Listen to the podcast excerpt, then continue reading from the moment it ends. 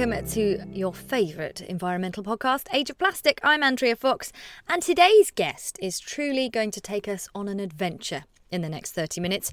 Now, we can all challenge ourselves to change our behaviour when it comes to single use plastic, but I don't think all of us could take on the mammoth task that today's guest undertook at the end of 2018.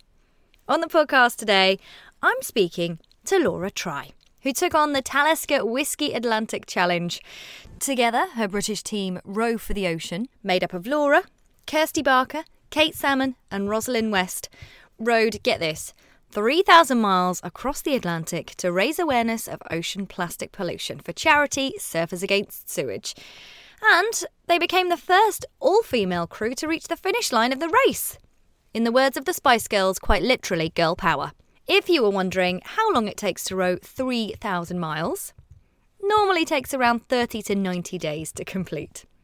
In our chat, we talked about living with less, both on land and on a boat, what it takes to cross an ocean, and readjusting to modern life after the adventure. Now, Laura Try had posted some serious pictures of her skin on her hands after the row, so I started our chat by asking, have your hands recovered yet? Um, actually, not quite. I was sitting having lunch before we met, and then I realised I was still picking lumps of skin off, which isn't very sociable, I must say. That's but they, all... they are getting better. They look fine to me. Is it just when they go back in water, they're like, oh, I remember this? Yeah, once I get out of the shower and then my hands do exactly that. Oh, okay, this is happening again. but they looked they looked awful when I finished. Oh, I bet. And I bet you were exhausted. But congratulations. And just to flag for people, how exactly how many days were you rowing? 43 days. Wow. Two hours, 20 minutes. I was going to say, it's a bit like whenever someone's run a marathon. If you've done something like that, you know it down to the hour and minute, don't you? Yeah, I'm surprised we didn't even clock the seconds, to be honest. yeah, so let's call it 43 days. Yeah, which is amazing. And did you come 10th? Yes, we were tenth. It was uh, we just about pulled through. We was about one and a half hours before eleventh place, so we were thrilled to get tenth place out of twenty eight boats. I just think it's it's such a mammoth task, obviously, and you were rowing pretty much constantly for that time across Christmas and New Year when all the rest of us are at home eating mince pies and doing nothing. That's right. We left on the 12th of December from Spain, and from that very day, we rode non-stop, two hours on, two hours off, all through Christmas, all through New Year, all the way through nearly to the end of January. And even saying it, I can't believe that we did that. I can't believe that that. I can't believe that I did that. And I've been back for about three and a half weeks, and it actually doesn't feel like me. It feels like a dream. Really? Yeah. It, it it's really hard to be now back in the modern world, and then to actually think. Four weeks ago, I was out in the middle of the Atlantic rowing non-stop. It's just crazy. Is it? It must be. I hadn't really thought of that, but it's so different, isn't it, to modern world and phones and all this kind of stuff that you were just complete, completely away from when you were in the middle of the ocean. Completely, completely separated from the modern world. On the boat, you have got a bit of modern day equipment like a chart plotter, and you've got an autopilot. Um, but in the grand scheme of things, not very much. You have got a sat phone, but we was all very much of the basis. Look, we're going to take ourselves out on this adventure. We don't really want to be texting, emailing, calling. We don't want our families to be crying down the phone to us saying that they're going to miss us. We don't want to do that back. We really want to throw ourselves into this adventure and immerse ourselves in it. And so we didn't really have a lot to think about. Not very many belongings on the boat. Just one simple task, and that was to row across the ocean. And actually no matter how tired we were or how miserable it was, there was such beauty in in the simple life. I bet, yeah. Well, you must have seen some amazing things out there. Yeah, we did actually. We um the, actually the reason I laughed is because the first thing that comes to mind is something that looked like a washing machine. It definitely wasn't a washing machine, and I shouldn't laugh, especially given the subject of these podcasts. but um, a slight change of subject, lots and lots of rubbish. But yeah, I was going to say you obviously were, you were rowing across the ocean for Surfers Against Sewage, so. Tell me that the, the ocean is clean. We're done. It's beautiful out there, right? Well, it is beautiful. Uh, when we looked out, we just saw miles and miles and miles of gorgeous emerald blue ocean. But every now and again, we'd see this piece of floating plastic. And then we would wonder okay, we can see it on the surface. We wonder actually what's it floating underneath, what's all the way at the bottom. But coming back to your to your original question, there was also a lot of beauty. There was whales. We saw a turtle. We was followed by dolphins all the time. Oh, wow. Seabirds, um, yellowfin, tuna. We saw so much nature. But on the flip side, we saw probably more rubbish. really Yeah. than than actual life out there. Yeah. Which is amazing because if you haven't had a look on your Instagram, like it's just so beautiful. Some of the videos where you had to clean the boat from in the water. Yeah. And I was like, look at that beautiful sea. So it's kind of depressing that you're seeing floating plastic out there as well. Yeah, normally when we would train in Exeter, um, where the majority of the team are based, we would go out of the Exmouth coast, and uh, if we saw plastic, we would always turn the boat around, much like if you were to go litter picking on land or plogging. Uh, litter, yeah. litter picking whilst Yes, whilst jogging. jogging. Mm. Yeah, but we was in a seventy thousand pound ocean rowing boat, and trying to turn that thing uh, in the sea is quite difficult. So sometimes we'd see a piece of plastic five meters away, and it'd take us about fifteen minutes to go get it. But that was in Exeter. We definitely couldn't do that across the Atlantic. It was far too choppy. You'd still be there, probably. We'd still be trying to pick up this tiny little piece of polystyrene, I'm sure. Mm. Um, so it was sad to row past it and not be able to pick it up, even though probably it was about five or ten meters away. Yeah, and it's clearly something that you were really passionate about before you got on the boat and the kind of thing you would do, like you say, if you're walking around. So, what's the kind of annoying things that you see when it comes to our single use plastic? Was it like when, when you were out on the boats, I suppose, seeing lots in the water?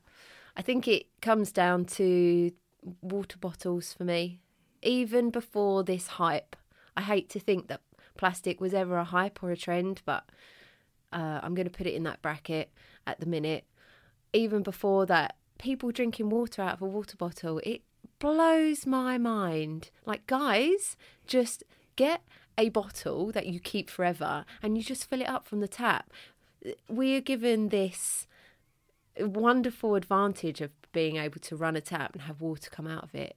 And there's so many people in the world that don't have that. And yet we go and we spend one pound on a bottle of water. It's not about the money though. It's about that bottle. And Yeah. people just throw it away. Like it, it, it for me it just does not make any sense. Yeah, totally. And I know that you had to be incredibly fit to do this. Like this this is another level of like of effort. So you were in the gym a lot and I think sometimes the gym is one of those places where you see a lot of waste as well. Like who needs a water uh, like one of those plastic water things with plastic glasses next to it? Oh, I know that, that that's worse, isn't it? The little tiny cups where you can fit about twenty five mil of water, and then uh, they go to drink it, and then they throw it away, and then they go, Exactly. like, "Wow, what are you doing? It's crazy." Um so you were basically not able to collect plastic whilst you're out in the ocean because you were basically rowing for 2 hours on, 2 hours off. Wasn't even washing your hair quite difficult? Yeah, it was actually. So over the f- course of 43 days, I had a total of three body washes. I worked that out. At, that was one every two two weeks. So I can't even, can't even believe I'm saying that actually. But at the time, it, you just it's not even on the radar. It's completely not important. It's not. It doesn't make your boat go faster being clean. We were in it to win it to to spread the message about reducing single use plastic. And so washing the body took about 15 20 minutes. Washing the hair took about 15 minutes. You haven't got that kind of time in your two hours off. You need to be resting recuperating eating boat maintenance.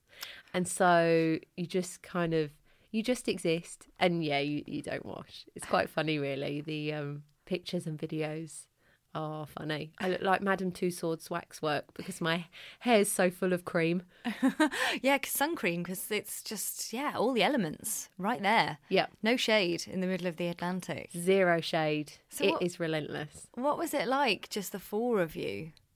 You must have had to be great mates by the end of it if you weren't at the start. Well, in, interesting you say that actually because I was invited into the team in April and we we set sail, let's say, uh, in December. And the girls live in Exeter, I lived in the Midlands, and so we would meet up every two weeks and do our training. We were friends, uh, but definitely not not friends in the sense that we knew everything about each other. We didn't really know what annoyed someone. We didn't really know how the others would act when we were all tired. And so effectively, I got on the boat with three strangers. Um, and then you think to yourself, in that tiny little space, 8.6 meters by 1.5. Wow.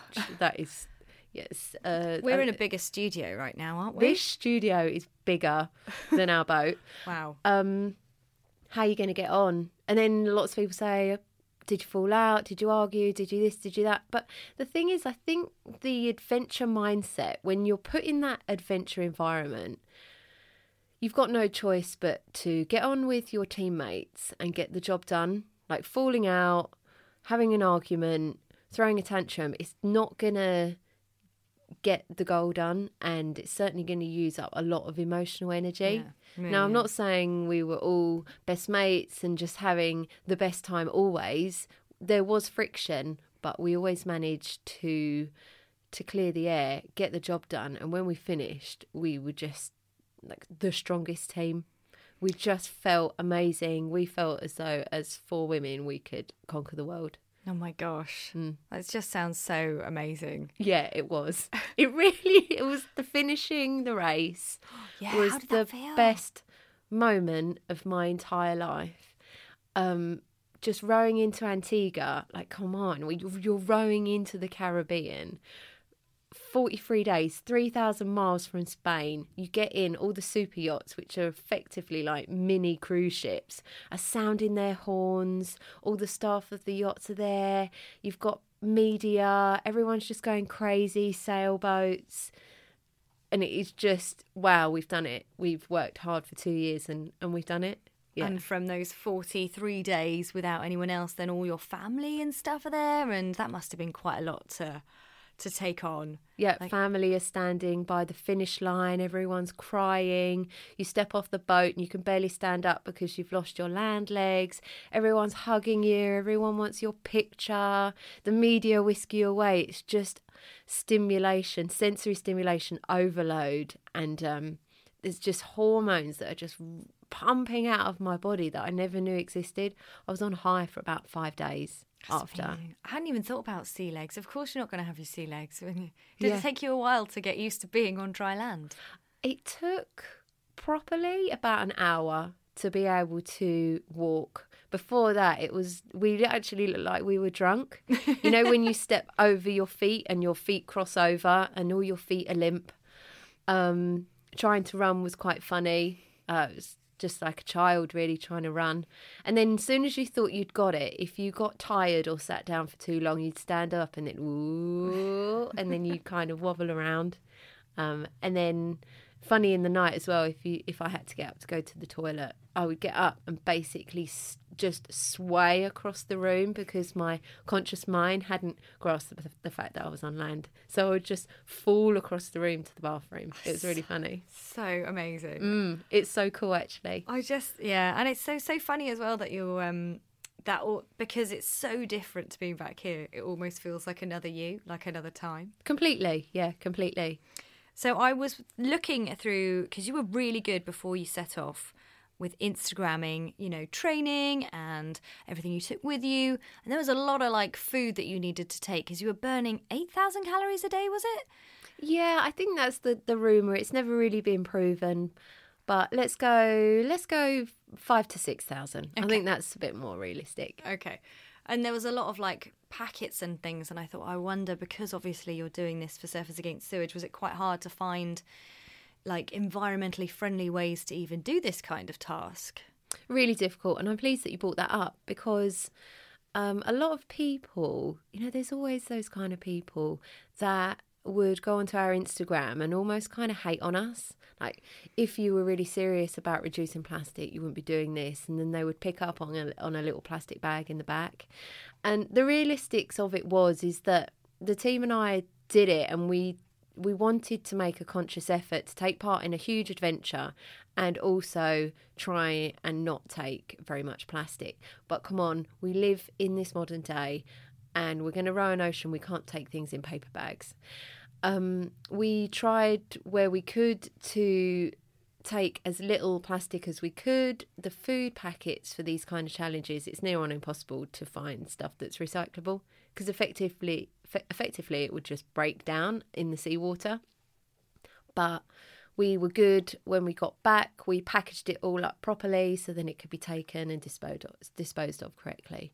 But it is so scary. I was thinking about it on the six weeks that four women took to row across the Atlantic. We probably had less plastic waste than we would do if we was on land. Whoa. Yeah, I was thinking about it. Like we were just eating four packets of food a day and a few snacks. We wasn't really using any. Well, we definitely wasn't using laundry powder, dishwasher tablets, um, toiletries, hairsprays.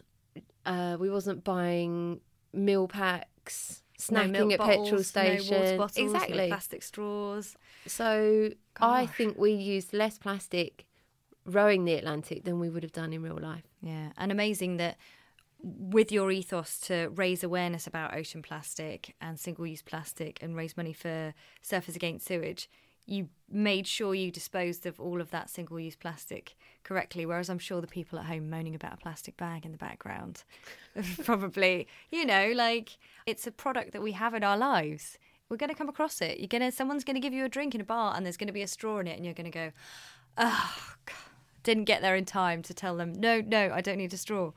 Yeah, I hate that. I hate that sort of attitude of social media. Yeah, really looking in the background at the plastic bits. Just, I'm just here to criticise. Yeah, and we really did, you know, we really do try our hardest. And you've got this amazing experience out of it. You know, those people were sitting at home, you know, probably, I don't know, like, I just think what you're doing at home, like online shopping or something like that. yeah. Um, because I think life is it's not just about like reducing your single use plastic it's about taking a little look at everything that you have in your life Yeah, I'm pleased that you brought that up actually because it links quite nicely back into the challenge about looking at everything that we have in our life. And that's definitely something that I know I've done since returning back. When rowing across the Atlantic, I towards the end I literally wore four, four items. It was either leggings or shorts, depending on if it was cold or hot. And then I had uh, a UV top or I had a fleece depending on if it was sunny or cold. And then getting back, and I open my wardrobe, and there's just lines of clothes and then lines of shoes, and which earrings should I wear, and which scarves. And it's like, when I was rowing, I was just wearing four things. And I didn't even think. It's like, oh, yeah, raining, great, rain jacket. Um, actually, there was about six because there was the rain jacket and then there was a hat. So but only six items I think I'm carrying six items with me today. Yeah. I- that is an amazing thing I wouldn't have even considered like crossed my mind that you would have come back and thought oh wow I dealt with so little when I was on the boat Oh, it was an absolute dream. And sometimes you'd look out and go, ah, fairly nice weather. Won't put any clothes on then. and you just go out and you don't even have to think. And there was no mirror, and we didn't look at our hair, and we didn't wear any makeup. Um, and it was it was just beautiful. did you I- feel quite free completely free in every sense, physically naked, roam naked, and just headspace wise. That's why I do my adventures because I am very energetic, busy brained, motivated, determined person in this modern world. But I actually do struggle quite a lot because I find that all of these materials and these kind of ways in which we've built this world, I find them really difficult to to to cope with. And so when I go and do these adventures, I feel I feel human, and actually that's what my body was brought on this earth for: to survive, to stay hydrated, to eat, to sleep, and actually to thrive within its environment. That's amazing. I have to go along with that. Like, I don't necessarily think we've made the world a happier place for all these things we brought into it, like single use plastic and all this convenient stuff. When the real experiences are what you've experienced being out there with six items of clothing and three other people in the middle of the ocean. Yeah, with the whales that swam with us. Did you see any whales? Yeah, we saw. I think it was a mother and baby. That was the first experience, and we uh, pretty much almost broke down and cried, just because the the they were swimming next to us, and they were bigger than our boat, but just so graceful, mm. so silent, so content, just swimming in their home, and we were there to visit. And then a few hours later, they'd obviously gone to tell their friends because more showed up. And then they just swam with us, and it was just amazing. Oh, wow. Like, just a beautiful world we live in, and uh, a gorgeous experience that we went through. Yeah, and bef- before anyone's like, "Oh, I want to get do that now," uh, it's uh, April you started training. In December you went away, right? Well, I'd been training for the challenge for two years. I think the girls had two. And I always knew that I wanted to take part, but I wasn't sure how. So I put a video out on social media that I wanted to do it, started training, and then fortunately someone approached me. Most crews would train for around two years to be capable of, of doing it. But more so than the training, it's the fundraising, buying the boat, getting the equipment, knowing how the boat works. Um, I have this belief that really anyone could row across the Atlantic tomorrow.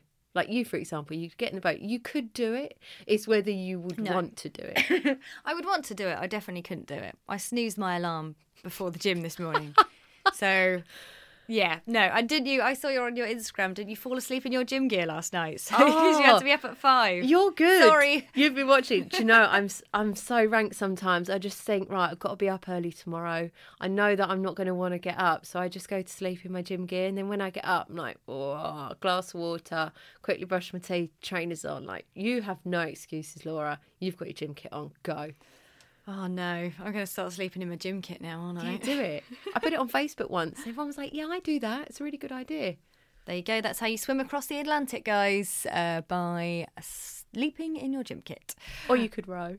Oh yeah, sorry. what did I say? Swim. Yeah. Yeah. Oh, you could row across the Atlantic. I mean, um, so when you came home to your like wardrobe's full of stuff, have you now like started clearing stuff out? Have you got a bit Marie Kondo about things? Um, I'm already a bit of a minimalist in training. I'm always going to have that hyphen after the word minimalist because I do really enjoy things and colour. Um, definitely not. I, I haven't got very many things in my life anymore. I, I used to have tons, and then when I was about thirty, I had a huge clear out. I had this huge eureka moment and just sold everything. Um, really went to town, probably a little bit too much. So now I've I pretty much don't buy anything anymore. So there's not really very many things I can throw out. But when I got back, I did do a bag to the charity shop, and um, because I've come home with quite a lot of new kit, then I had some old stuff that had holes in, and like sometimes I wear stuff that's so old it's got holes in, uh, and it's like because I just can't bear to throw it away. Yeah. But I just said, Laura, it's ready to go, and I I threw it away. Yeah. You say th- what is it? The Marie Kondo. Say thank you for sparking joy and let it go. Yeah. I love that. Yeah. That's so cool. Um, so you've teamed up with um, for the race with Surfers Against Sewage. Was that like something that's always been quite close to your heart?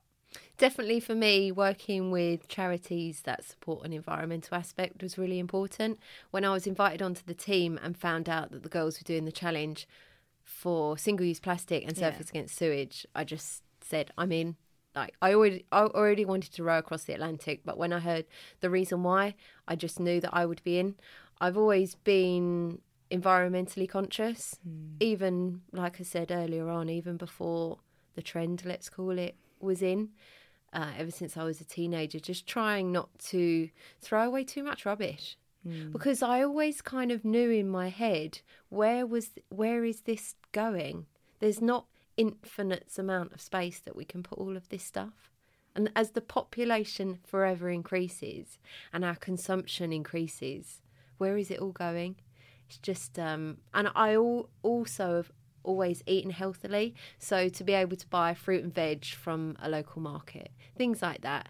If I can help local traders and not have a lot of packaging and help the environment and keep myself healthy, it's kind of all encompassing for me. Yeah, I totally go along with that. We have had um guest on the podcast who made a film called Plastic Ocean and she's like there's no way like David Attenborough said it as well there's is no way for all of this stuff and you've been out there and seen it so Yeah. th- there you go you don't need stuff in your life it's experiences are what it's about isn't it Yeah, definitely. Less materials and more experiences. yeah And it's kind of ironic because the adventure world, uh, marketing, commercialism, there's so many items that the adventure world tells you you need, um, like the spork and the duck down jacket and the this and the that. And it's so ironic because actually the adventure isn't about what you're wearing and what you've got in your backpack and how expensive your backpack is and what brand of trainers are you wearing. It's about just putting on what you've got and just going out and experiencing the fresh air and Mother Nature for exactly what it is.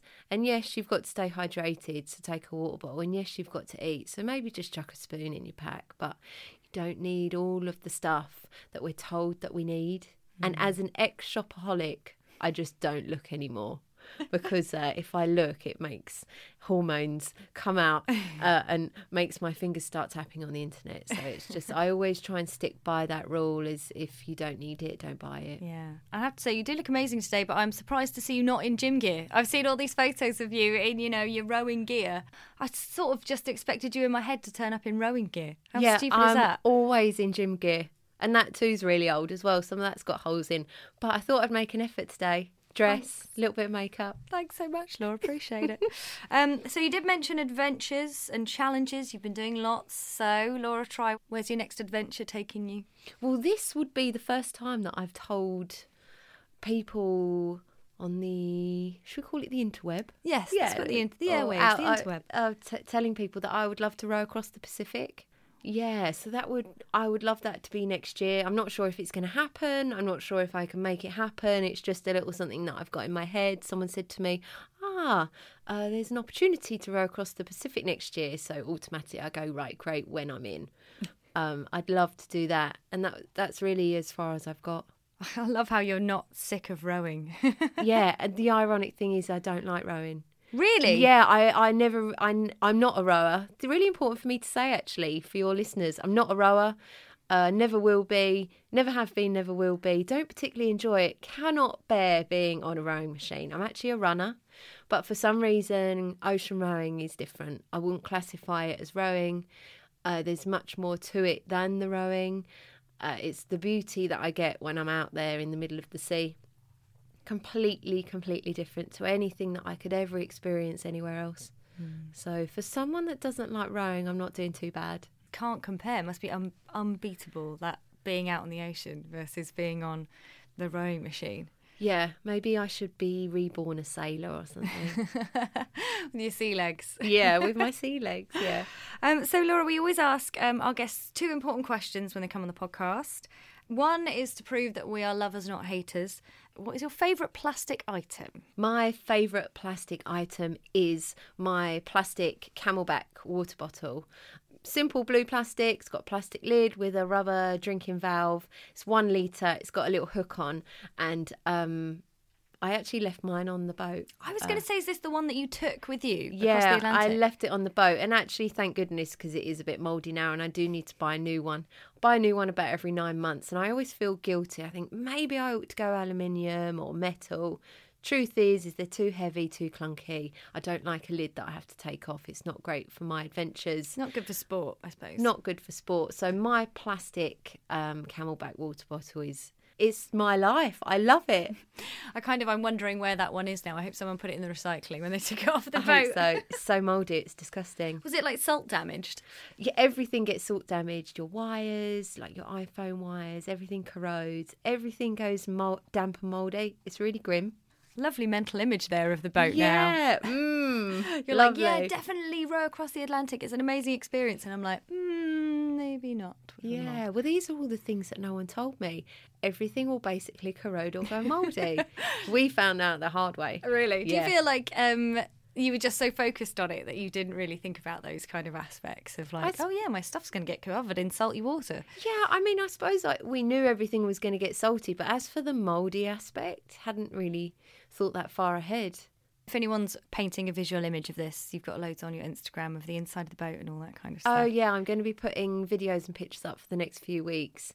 Um, so definitely people can go and watch those videos mm. to really mm. get an insight, maybe into the size of the boat or the conditions that we were living in. Um, see some of the highs, the lows, mm. what it looked like outside the boat as well. Really incredible. Yeah. Um, and one final question: uh, your environmental hero, please, Laura. My environmental hero is Lizzie Carr. She is Lizzie outside of Plastic Plastic Patrol. She was invited out to the start of the race, the Talisker Whisky Atlantic Challenge. She was there to help us our team, Row for the Ocean, publicise our message. And actually, I'd been following Lizzie for quite a few years on Instagram. So to meet her in person, it was kind of go crush, ah, fan go. Like, play it cool or play it cool. Like, hi, Lizzie, I follow you on Instagram. And then we became friends, and uh, she was flown out to Antigua to meet us at the finish line. And we were hanging out, we were going for walks. And then I asked her about how Plastic Patrol started, and she told me the whole story. And from that moment, I just thought, you're my absolute hero. Oh, yeah. yeah I'd really love to get her on the podcast. Um, yeah, if you're listening, Lizzie. Lizzie, um, come on the podcast. Uh, Laura, thank you so much for your time today. Thank you for coming on the Age of Plastic podcast. Thank you so much. Laura Try there, who took on and completed the Talisker Whisky Atlantic Challenge. I know I definitely couldn't. She's such an adventure junkie. She's such a lovely, energetic person. I really love chatting to Laura. Now, if you want to follow her on social media to keep up with her next challenge, head online and search for Laura Try UK on Twitter, Instagram, and the like. You can find out more about her and the team's Atlantic row and donate to their charities that they supported. Just head to rowfortheocean.co.uk. I'll be back with more for you in two weeks. Keep in touch with your zero waste tips in the meantime. Head to Age of Plastic Podcast on Instagram or my website, iamandreafox.co.uk.